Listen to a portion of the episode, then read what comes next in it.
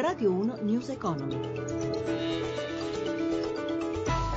Buongiorno Danna Trebbi, lo avete sentito, Cina e petrolio affossano di nuovo le borse europee, il punto con Sabrina Manfro in diretta dalla sede di Milano. Sì, una nuova bufera sui mercati finanziari, tutti in forte calo dopo il crollo della borsa di Shanghai che ha perso ancora il 7% e il ribasso del prezzo del petrolio, fattori che si aggiungono alle tensioni geopolitiche internazionali. Milano in questo momento perde il 2,5% ma fanno peggio Londra e Parigi, meno 2,8%, Francoforte cede il 3,33%.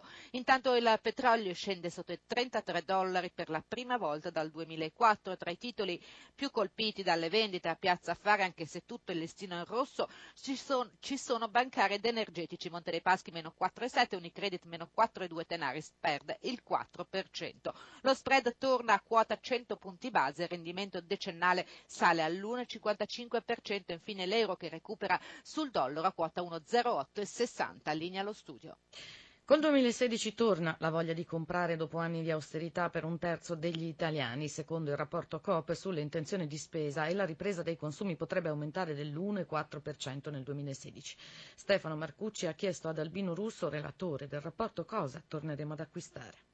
Il 42% ha voglia di vacanze, il 32% ha voglia di tornare fuori a divertirsi. Subito dopo vengono la casa, l'auto, lo smartphone. C'è un dato sorprendente sui ragazzi nati negli anni Ottanta, i cosiddetti millennials. Sarebbero loro i più ottimisti. È un fatto generazionale, i giovani sono sempre più ottimisti, ma è anche sorprendente visto che è stata proprio quella la generazione dei millennials ad aver pagato in maniera più dura il costo della crisi. Abbiamo parlato di ottimismo, da cosa deriva questo ottimismo? Gli italiani hanno il senso di un'inversione di marcia, essenzialmente perché il costo della vita è rimasto fermo nell'ultimo anno, qualche timido segnale dal mercato del lavoro. Ora anche in questo caso bisogna intendersi, non è vero in tutta Italia, le intenzioni di spesa crescono soprattutto tra le fasce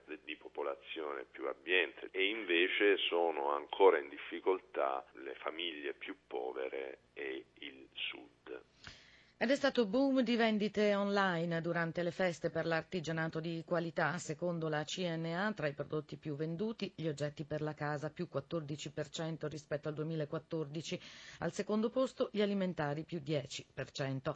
Al microfono di Giuseppe Di Marco la testimonianza di Luca Carbonelli, giovane artigiano torrefattore di Napoli. L'azienda nasce nell'81 da mio padre Pietro Carbonelli, ci occupiamo della produzione, lavorazione e trasformazione di caffè. Quando ha cominciato a utilizzare internet per la vendita? Dieci anni fa, quando per gioco con mio fratello decidemmo di iniziare a vendere il primo box di caffè in cialde su eBay. Di lì pian piano siamo stati qualificati dallo staff eBay quale migliori venditori della piattaforma. Poi siete passati ad un vostro sito? Dopo due anni abbiamo sviluppato la piattaforma caffècarbonellishop.com dove ogni giorno ci sono decine di clienti che effettuano ordine, soprattutto negli ultimi anni è iniziata la fase di internazionalizzazione. La vendita online che cosa ha cambiato per la vostra azienda? Ci ha dato la spinta alla rinascita. Oggi parliamo tanto di start-up, a me piace parlare di restart per le piccole imprese, la mia è stata una di quelle. Abbiamo rilanciato il marchio, abbiamo decuplicato il fatturato, abbiamo cambiato stabilimento passando da un box di 140 metri quadri ad un capannone di 600 metri quadri, abbiamo fatto le prime assunzioni. Possiamo dire che internet rappresenta un valore aggiunto anche per la produzione artigianale? Sicuramente internet nel commercio elettronico tutto, non solo per l'industria ma anche e soprattutto in questo momento per le piccole imprese, può rappresentare quella svolta che li può tirare fuori da questa crisi.